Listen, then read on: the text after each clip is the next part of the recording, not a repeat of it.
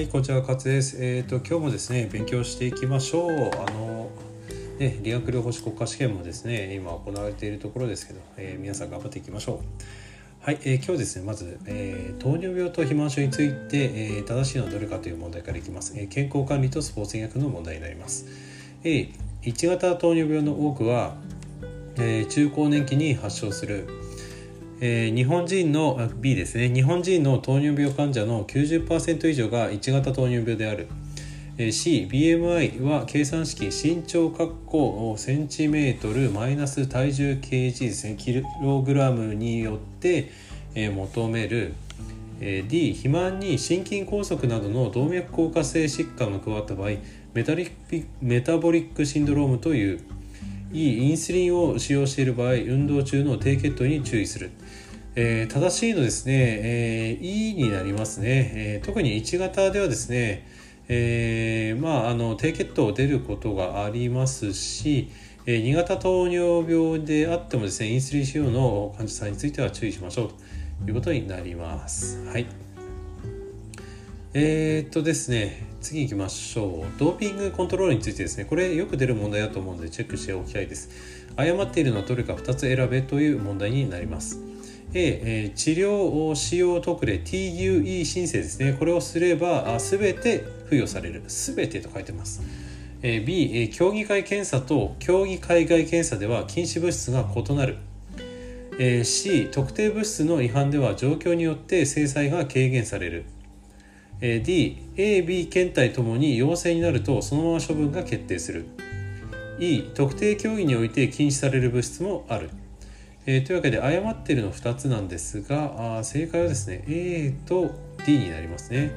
で、えっ、ー、と TUE 申請ですね全てっていうわけではないと思うのでこれが×になると思います。えー、それから B のですね競技会検査と競技会外検査でですねこれは、えー、禁止物質が異なります。えーまあ、ちなみに言うとうんと次 C ですね、えー、通常ですね特定物質の違反では状況によって制裁が軽減される。これはそうだと思います。通常は4年間の資格停止なんですけども状況によって短縮されることがあると。で3回違反すると永久の資格停止になります。はい、えー、で、えー、D ですね。AB 検体ともに陽性になるとそのまま処分が決定するっていうのはあちょっと×で、えー、A 検体が陽性だったら TUH TUE のチェックを経て B も陽性で、えー、聴聞会で処分を決定するというような流れになっておりますのでいきなりですね処分が決定するわけではないということですね。うん、これなんか引っ掛けで出そうですね。うんはい、で特定競技において禁止される物質もあるということは分かっていると思います。次ですね、オーバートレーニングについて正しいのはどれか2つ選べという問題です。オーバートレーニングは A ですね。えー、オーバートレーニングは興奮性の反応が大きくなる交感神経性のもと、えー、機能低下や、えー、気力減退を特徴する副交感神経性のものの2つに分けることがある。えー、B 高いトレーニング効果を得るにはトレーニング後疲労が回復する前に可能な限り早く次のトレーニングを開始すると良い、うん。え、C えー、骨が骨がですね、えーと、成長途中にある子どもは骨端線に大きな力が加わると障害を起こしやすい、え、D 積極的休養とは疲労を素早く回復するために積極的に安静時間を取るようにすることである。E 人の骨格筋の筋形質中の pH は7程度であるが、えー、高強度運動を疲労困憊まで行うと9近くまで上昇する。はい、えー、というわけで、えー、答えですね。正しいのはですね A と C になります。A は、えー、オーバートレーニングはあそうですね興奮性の反応が大きくなる交感神経性のものと機能低下や気力減退を特徴とする副交感神経性のものを2つに分けることができます。で B ですねあの疲労を回復する前に可能な限り早く次のトレーニングっていうのはこれ十分に休養を取りましょうという話になりますね。えそれからあと C ですね骨が成長途中にある子どもは骨達性に大きな力が加わると障害が起こしやすいということになります。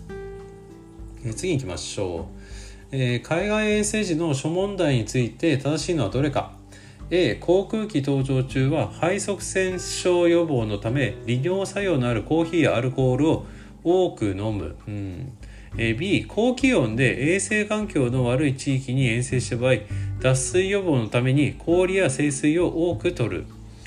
C 医師が帯同しない場合、経口薬品を帯同トレーナーが医師と相談なしに使用して良い。こういうの比較できますね。はい、え D、え航空機内での不快症状で最も多いのは硬い浮腫である。えー、E 海外遠征時の時差ボケ対策としては現地到着日は屋内で安静にしている方が良い、えー、というわけでですね答えなんですけどね正しいの実はこれです、えー、航空機内での不快症状で最も多いのは硬い浮腫でこれ80%と言われております。はい、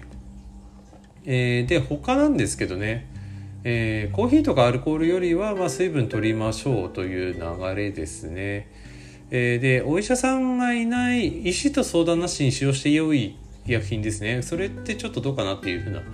えー、ところがあります。はい。で、えっ、ー、と、海外遠征の時差ボケ対策ですね。東の方に行った場合は、えー、太陽光を浴びながら運動しましょう。で、えー、西に関しては早めの睡眠をとりましょうというところが、えー、言われております。はい、えー、じゃあ次行きたいと思います、えー。スポーツに関連した突然死について正しいのはどれか2つ選べ。よく出ますね。えー、A マルファン症候群は若年者の原因として最も多い、えー、B 心筋梗塞は中高年者の原因として多い、えー、C 熱中症は突然死の原因にはならない、えー、D ほとんどのものが前駆症状を訴えている、えー、E 売検が実施された場合にはえ原因が全て、え判明するというわけではないですよね。え正しいのですね、えーと、B と D になります、え心筋梗塞は中高年者の原因としては多いですね。それからほとんどのものが前駆症状を訴えていて、で、マルファン症候群は若年者の原因として最も多いんではなくて、あのね、若年者の原因として最も多いのはですね、左型心筋か冠動脈気死以上、えー、というふうに言われております。えー、ラストね、もう一本、もう一問だけいきましょう。え、運動負荷試験の実際について正しいのはどれかという問題ですね。え、不安定性狭心症は相対的近畿である。え、B、収縮血圧 180mmHg になれば、え、運動負荷中止である。えー、C、共通を訴えたならば多角的所見によらずすぐに運動負荷中止である。えー、D、盆状型 ST 加工、えー、ホリゾンタルタイプは心筋虚血の可能性が高い。え、E メイソン・ライヤライカー法による、え、安静時心電図記録の電極装着は 12V であるということで、